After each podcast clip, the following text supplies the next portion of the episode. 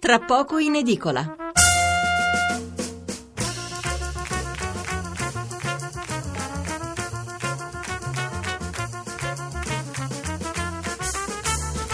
Buonasera da Stefano Mensurati e benvenuti all'ascolto di Tra poco in edicola, la rassegna stampa notturna di Radio 1. 800 055 101 è il numero verde per intervenire in diretta. 335 699 2949 è il numero per inviarci un sms.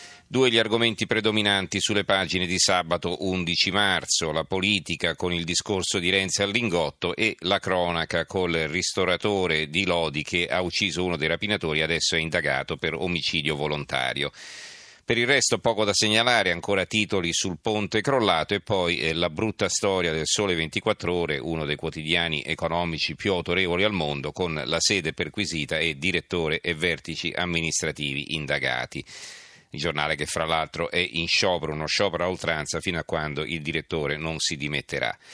Alla legittima difesa abbiamo dedicato varie puntate, ne abbiamo parlato anche recentemente a proposito della raccolta di firme dell'Italia dei Valori, quindi stasera, anche per chiudere la settimana con un argomento più rilassante, ci occuperemo d'altro. E poi eh, sul tardi vedremo se sarà possibile realizzare un collegamento con Seoul in Corea del Sud per farci raccontare della destituzione della Presidente coinvolta in uno scandalo e poi degli incidenti di piazza che sono seguiti con due morti.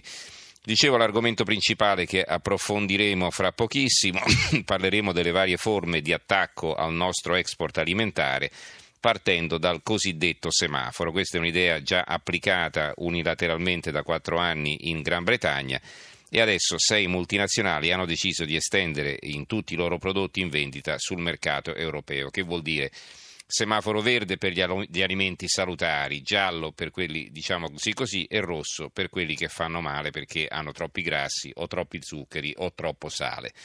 Qual è l'idea neanche troppo nascosta? Che è quella di mettere il semaforo rosso a prodotti tipici nostri italiani come l'olio d'oliva perché è grasso o formaggi come il parmigiano e il grana perché sono salati, senza tener conto del fatto che eh, naturalmente non è che ne consumiamo un chilo alla volta. Comunque, ripeto, l'Italia che eh, vanta in assoluto la varietà alimentare più ricca al mondo e non a caso la dieta mediterranea l'abbiamo inventata noi, l'Italia, dicevo, è invece sempre costretta a difendersi spesso ne usciamo anche sconfitti, sia perché oggettivamente in Europa contiamo poco, sia perché di fronte abbiamo paesi come la Germania e la Francia che i propri gioielli, che per la verità sono molto pochi, li proteggono invece con le unghie e coi denti. Ma ne parleremo fra poco, subito dopo aver dato lettura dei titoli dei commenti sul ladro ucciso a Lodi, così archiviamo il tema. E l'apertura questa del quotidiano nazionale, il giorno della nazione resto del Carlino, uccidere per difesa. All'odio un ristoratore spara contro i banditi penetrati di notte nel suo locale, colpisce a morte uno dei ladri, complici in fuga.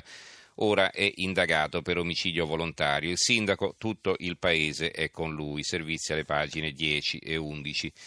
L'apertura del giornale, ucciderà il ladro, amen, aggredito dai rapinatori nella sua osteria, un ristoratore di Lodi spara, rischia l'omicidio volontario, ma il paese è con lui. Il fondo di Alessandro Sallusti, ve ne leggo una parte, adesso almeno non chiamiamo lo sceriffo, l'uomo, un ristoratore dell'Odigiano che l'altra notte ha sparato dopo una colluttazione ai ladri, probabilmente una banda di romeni che erano entrati in casa sua, merita innanzitutto rispetto nel buio delle tre del mattino, con i familiari a dormire, ognuno fa quello che gli viene in mente di fare in quel preciso istante per difendere ciò che ha e ciò che è. Non è questione di dire ha fatto bene o ha fatto male, ha fatto e punto. E siccome sono attimi ingiudicabili a freddo, il giorno dopo mi auguro che la, la giustizia non giudichi, anche se purtroppo ha già messo sotto indagine l'uomo per omicidio volontario, invece che limitarsi a prendere atto che un ladro è morto in un incidente di lavoro. Nell'articolo di ieri parlavo di un paese, il nostro, con un'agenda di priorità sbagliata e quindi con una distribuzione delle poche risorse a capocchia. Se le forze di polizia hanno organici straordinari bloccati e distribuiti con il contagocce, è evidente che la sicurezza dei cittadini non è nella parte alta dell'agenda se per evitare l'affollamento delle carceri invece che costruirne di nuove si depenalizzano i reati cosiddetti minori, per cui ladri e balordi girano a piede libero protetti da una sostanziale immunità di Stato, vuol dire che la sicurezza non è ritenuta una emergenza. L'avvenire a centropagina. Uccide ladro, fa discutere la pena di morte privatizzata, privatizzata tra virgolette il dubbio, spara e uccide il ladro, applausi e, e qualche critica, questa è l'apertura. è accaduto vicino Lodi, lo avrebbe colpito alle spalle dopo una colluttazione. Due articoli a fronte, uno del direttore Piero Sansonetti, ha fatto male, in America i furti sono più che da noi, il diritto è meglio del Far West, a fianco ha fatto bene e un articolo di Ignazio La Russa, ma casa mia non è il Far West, casa mia è casa mia. Il tempo, l'apertura, non, noi stiamo con Mario, ristoratore di Lodi, uccide il ladro sorpreso a rubare nel locale, il PM lo indaga per omicidio colposo, la politica e l'Italia divisa, in realtà è indagato per omicidio volontario perché il ladro è stato colpito alle spalle, quindi non omicidio colposo, ma omicidio volontario. Allora Gianmarco Chiocci, il direttore, scrive: Sapete che c'è? Noi stiamo con questo signore, Mario Cattaneo, perché non se ne può più dei paesi dei cavilli, di quel diritto degenerato nel burocratismo e mutuato nel buonismo d'accatto, che invece di tutelare giustizia e libertà espone a una persecuzione senza fine quanti ci finiscono in mezzo. Stiamo con l'oste di Casaletto Lodigiano che ieri notte ha fatto quello che farebbe ciascun buon padre di famiglia, ha difeso il suo territorio, le sue cose, quanto ha costruito nella vita e ha sparato, purtroppo uccidendo il ladro che si era introdotto nella sua trattoria. Ovviamente il ristoratore è finito indagato e la sua vita per mille motivi non sarà più la stessa. Un motivo in più per non lasciarlo solo, perché ha diritto sancito dalla perversione della norma. Preferiamo quello naturale che assegna ad ogni uomo il compito di proteggere i suoi cari e le sue proprietà, senza stare poi a radiografare le condizioni in cui l'ha fatto, se di superiorità o inferiorità strumentale nei confronti del malintenzionato di turno se quest'ultimo era di spalle o no, se stava scappando o no, perché le leggi concepite al caldo dello scranno parlamentare implicano che un povero Cristo, trovandosi un ladro davanti, debba fare delle valutazioni oggettive del tutto irragionevoli considerando la concitazione del momento. Il mattino di Napoli spara al ladro inquisito per omicidio.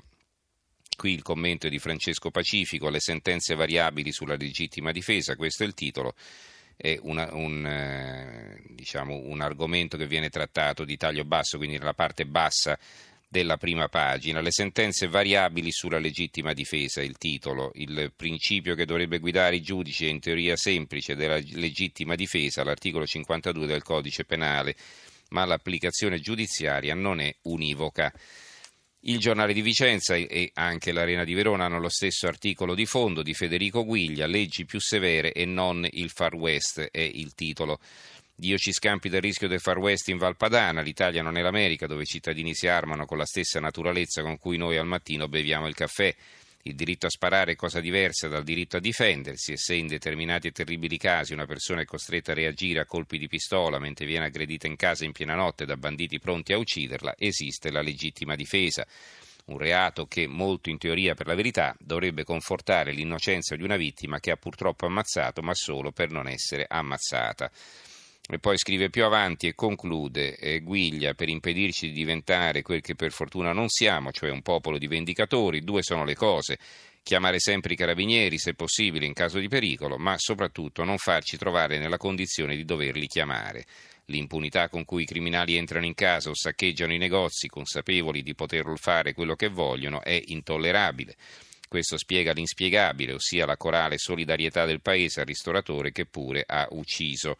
Per non arrivare al far west delle persone oneste bisogna sradicare il far west dei delinquenti, con leggi severe per loro, con vera sicurezza per noi. Infine, il secolo XIX, spara e uccide il ladro, colpito alla schiena, ristoratore indagato per omicidio, il paese lo difende.